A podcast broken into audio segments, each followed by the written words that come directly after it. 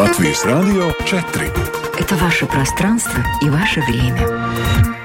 На календаре 1 февраля в Латвии 13 часов 1 минута. Вашему вниманию информационная программа сегодня в 13 на Латвийском радио 4 в студии Екатерина Борзая. Здравствуйте.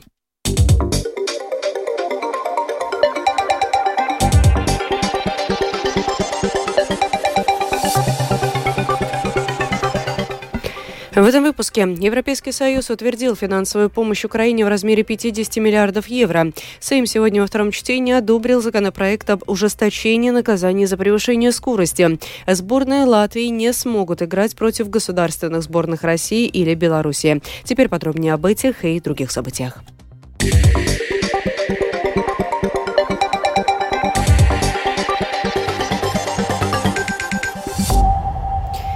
Глава Европейского совета Шарль Мишель заявил, что 27 стран Европейского Союза договорились о выделении Украине финансовой помощи в размере 50 миллиардов евро. Ранее против пакета выступал премьер-министр Венгрии Виктор Орбан. Агентство Рейтер сообщает со ссылкой на дипломатические источники, что Европейский Союз начал обсуждать 13-й пакет санкций против России, который должен быть одобрен к 24 февраля, когда исполняется ровно два года со дня полномасштабного вторжения российских войск в Украину. По данным Рейтер, формальное обсуждение пакета начнется в субботу, а затем Европейская комиссия предложит членам блока утвердить его.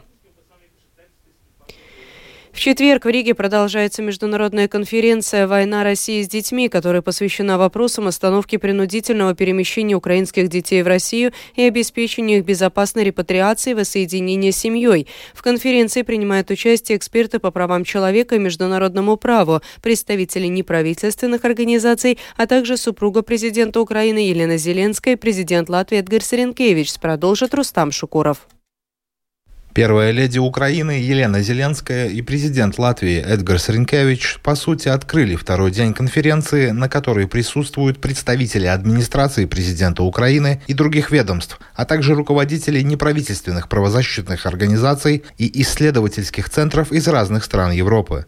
На конференции обсуждается вопрос привлечения к ответственности тех, кто принимал политические решения относительно похищения детей, а также тех, кто непосредственно их реализовывал. Кроме того, состоится дискуссия о том, что делается и что еще можно предпринять для возвращения детей из России и Беларуси, и как помочь тем детям, которых возвращают.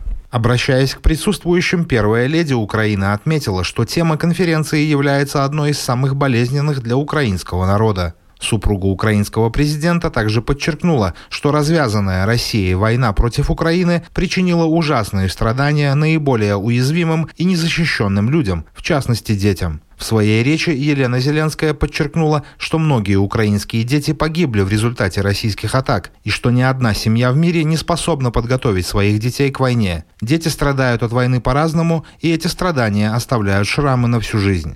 На Харківщині днями десятирічному хлопчику відірвало ногу. Несколько дней назад десятилетнему мальчику Харьковской области разорвало ногу. Ему придется жить с протезом. К сожалению, Россия ведет войну, используя весь свой преступный арсенал, включая изнасилование. По данным нашей прокуратуры, самой младшей жертве было 4 года. Я не буду называть имена и этих детей, но каждый террористический акт войны по-своему страшен. Даже если в ребенка не попадут пули или ракеты, если ребенка не изнасилуют, каждый из 7,5 миллионов украинских детей так или иначе пострадал от войны. В українських дітей так чи інше влучила война. Президент Латвии Эдгар Саренкевич между тем отметил, что сам факт незаконных депортаций детей показывает бесчеловечность врага и что необходимо продолжать поиск решений по возвращению детей домой. Но в то же время следует помнить и напоминать международному сообществу, что проблема детей должна занимать одно из первых мест в списке политических и правовых приоритетов. Ренкевич также подчеркнул, что Россия не желает сотрудничать с Украиной и международными организациями для проведения расследования и раскрытия данных о похищенных детях. Ринкевич отметил, что Россия продолжает попытки уничтожить украинскую идентичность детей, тем самым нанося им невероятные психологические и эмоциональные травмы. As long as Russia occupies Ukrainian territories, надо четко понимать, пока Россия будет оккупировать украинские территории, будут страдать ни в чем не повинные мирные жители. Семьи будут разлучены, а права человека будут нарушены. Как сказал лауреат Нобелевской премии мира Александр Матвейчук, если вы хотите нам помочь, пожалуйста, предоставьте Украине оружие. Закон тоже надо защищать оружием. Чтобы положить конец страданиям невинных мирных жителей, мы должны поддерживать Украину до ее победы. И Латвия внесет свой вклад. Следует отметить, что по официальным данным Украины из 19,5 тысяч депортированных украинских детей сейчас вернули почти 390. Возвращение ребенка происходит при участии нескольких сторон. Схема возвращения не раскрывается, чтобы воспользоваться ею в будущем. Рустам Шукуров, служба новостей Латвийского радио. Сейм сегодня во втором чтении одобрил законопроект об ужесточении наказаний за превышение скорости и другие нарушения правил дорожного движения. Поправки в итоге были одобрены единогласно, однако не обошлось и без дебатов по определенным вопросам. Подробнее в сюжете Михаила Никулкина. Среди прочего, поправки предусматривают ужесточение наказания за превышение скорости на 61-70 км в час для водителей мопедов, мотоциклов, легковых машин и грузовиков, чей вес не превышает 7,5 тонн. Сейчас за подобное нарушение грозит штраф от 360 до 480 евро. Если же поправки будут утверждены в окончательном чтении, то это будут от 720 до 960 евро. Также и срок лишения прав в данных случаях будет увеличен с 6 до 9 месяцев. Если же скорость будет превышена на 61-70 км в час в жилой зоне, планируется применять штраф от 1040 до 1400 евро вместо нынешних 540-680 евро и лишать водительских прав на срок от 9 до 12 месяцев. Для водителей грузовых автомобилей, чья полная масса превышает 7,5 тонн, за это крупное превышение скорости вне жилых зон будет грозить лишение прав на срок от 12 до 18 месяцев, а в жилой зоне на срок от 12 до 24 месяцев. В случаях, когда скорость будет превышена более чем на 70 км в час, поправки предусматривают применение штрафа в размере от 1400 до 2000 евро и лишение водительских прав на срок от 1 до 3 лет. Эта норма будет распространяться на все транспортные средства, вне зависимости от их классификации или массы. Большинство предложений к поправкам было рассмотрено без дебатов. Депутаты соглашались с мнением ответственной комиссии. Дискуссии вызвало предложение министра сообщения Каспарса Бришкинса «Прогрессивные» о том, чтобы применять административное наказание предупреждение в случае, если транспортное средство превысило установленную законом скорость на 5 км в час. В поддержку предложения выступала депутат от прогрессивных Антонина Нинашева.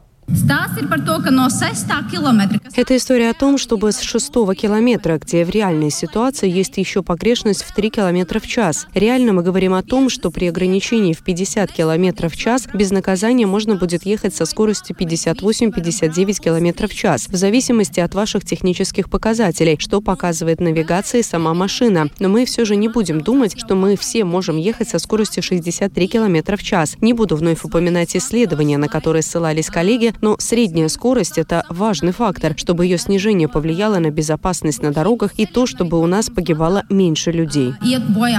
В свою очередь, депутат объединенного списка Марис Спринджукс считает, что решать проблемы за счет наказаний и штрафов неправильно, и безопасность на дорогах нужно повышать за счет развития инфраструктуры. На самом деле гораздо более эффективное решение – это создавать хорошую инфраструктуру сообщения, дороги. Я упомяну лишь несколько примеров. Если сделать любую дорогу уже, то машины будут ехать медленнее. Самоуправление, проектируя дороги, могут создавать различные барьеры, искривления, подъемы, приподнятые над дорогой зебры и так далее. Если мы создаем соответствующую среду, это воспитывает людей намного лучше. Погоня за максимальным наказанием или соревнование, кто кому докажет, это неправильно. И так мы никогда ничего не достигнем. Предложение, как и рекомендовала ответственная комиссия, было отклонено. За выступили лишь 10 депутатов, против проголосовал 71, четверо воздержались и еще 4 парламентария не участвовали в голосовании. В целом, законопроект во втором чтении был одобрен единогласно. 82 депутата проголосовали за, противников и воздержавшихся не было.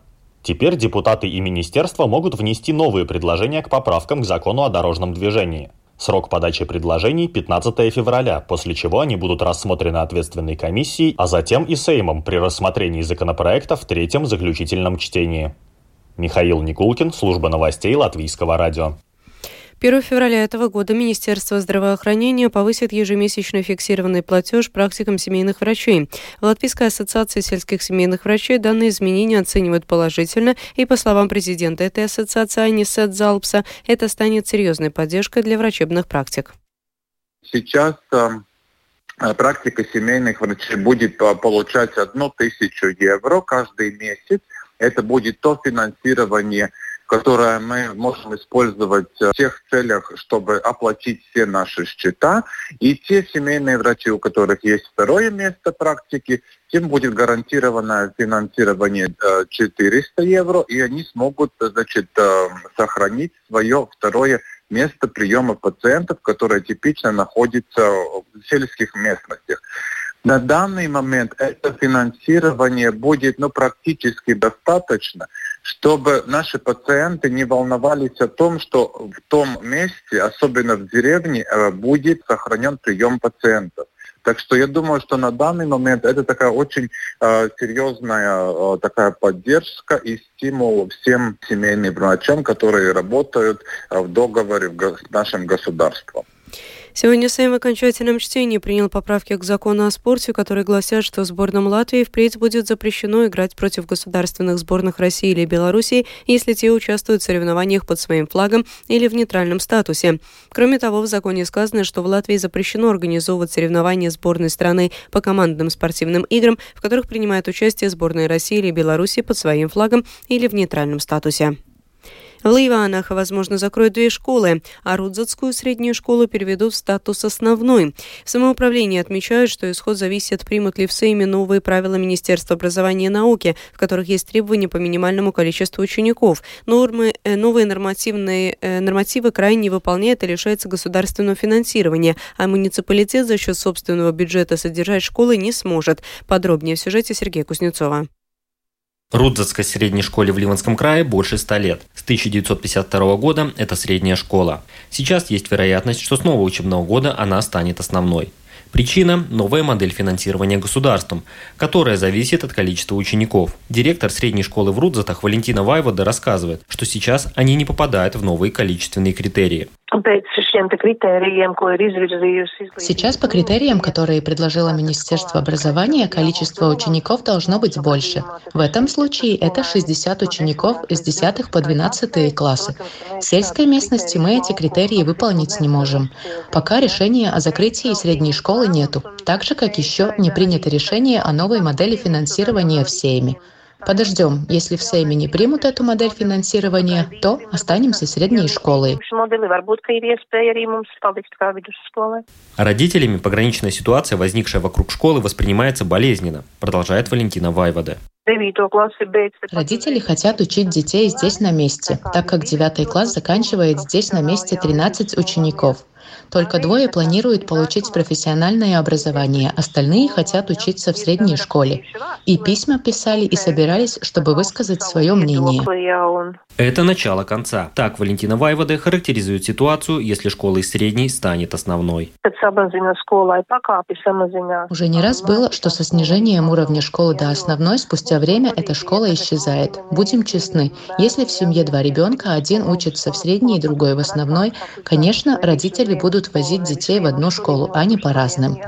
В результате количество учеников будет сокращаться и придется спускаться на следующий уровень.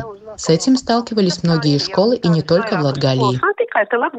Также изменения могут коснуться двух основных школ. Их присоединят к другим. В планах Рожебскую школу прикрепить к Рудзацкой, а Ливанскую основную – к Ливанской средней школе номер один. Все ждут окончательных решений в правительстве, а затем в самоуправлении, объясняет директор Ливанской основной школы Клавдия Дауште. Пока нет критериев по количеству учеников. Самоуправление решения не принимает. Идут разговоры, что нас присоединят к средней школе номер один. Но что будет, то это мы узнаем позже. Председатель Ливанской краевой думы Андрис Вайвац не понимает, почему министерство резко увеличило минимальное количество учеников в потоке основной и средней школ. Год назад средней школы, это как сельской школы 30 хватало детей, памятскола, да, хватило 60, а сейчас 90 и 60. Зачем такие условия поменялись? Все факторы как будто мы выполняли перед этим. Если министерские правила примут без изменений, то самоуправление не сможет содержать школы за счет собственного бюджета. Придется закрывать. Мы не принимали решение в январе и феврале не будем принимать. Самое раннее это апрель, но самое позднее это май месяц. Чтобы успеть, ну, надо будет, например, закрывать, тогда мы будем этот закон принимать. Мы будем смотреть ситуацию. Андрей Сваевац утверждает, что борьба за школы продолжается. Ведутся переговоры с депутатами Сейма, представителями министерств.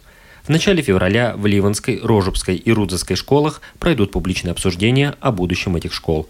Сергей Кузнецов, Латгальская студия, Латвийского радио. О погоде в завершении. Предстоящей ночью запада небо начнет проясняться. В первой половине ночи в центральных и восточных районах небольшие осадки, мокрый снег и снег. Отдельные участки дорог будут скользкими. Ветер северо-западный, западный 7-12 метров в секунду, порывами до 19.